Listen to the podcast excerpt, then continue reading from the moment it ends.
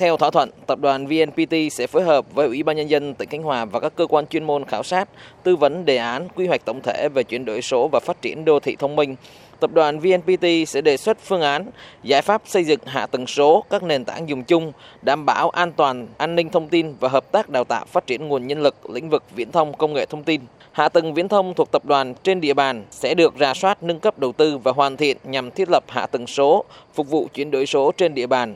VNPT sẽ phủ sóng 5G và phát triển hạ tầng cấp quang. Ông Nguyễn Tấn Tuân, Chủ tịch Ủy ban Nhân dân tỉnh Khánh Hòa cho biết, tỉnh Khánh Hòa đặt mục tiêu đến năm 2030 cơ bản hoàn thành chuyển đổi số và xây dựng đô thị thông minh thuộc nhóm 20 tỉnh, thành phố trực thuộc Trung ương đứng đầu về chuyển đổi số. Kinh tế số chiếm tối thiểu 30% GRDP của tỉnh. Việc ký kết hợp tác với tập đoàn công nghệ viễn thông sẽ giúp huy động nguồn lực, thế mạnh từ doanh nghiệp để kịp thời nắm bắt và tận dụng có hiệu quả các cơ hội của cuộc cách mạng công nghiệp lần thứ tư trên địa bàn của tỉnh phải hình thành được cái công nghệ số, trong đó có chính quyền số và công dân số. Thì hy vọng sau cái buổi lễ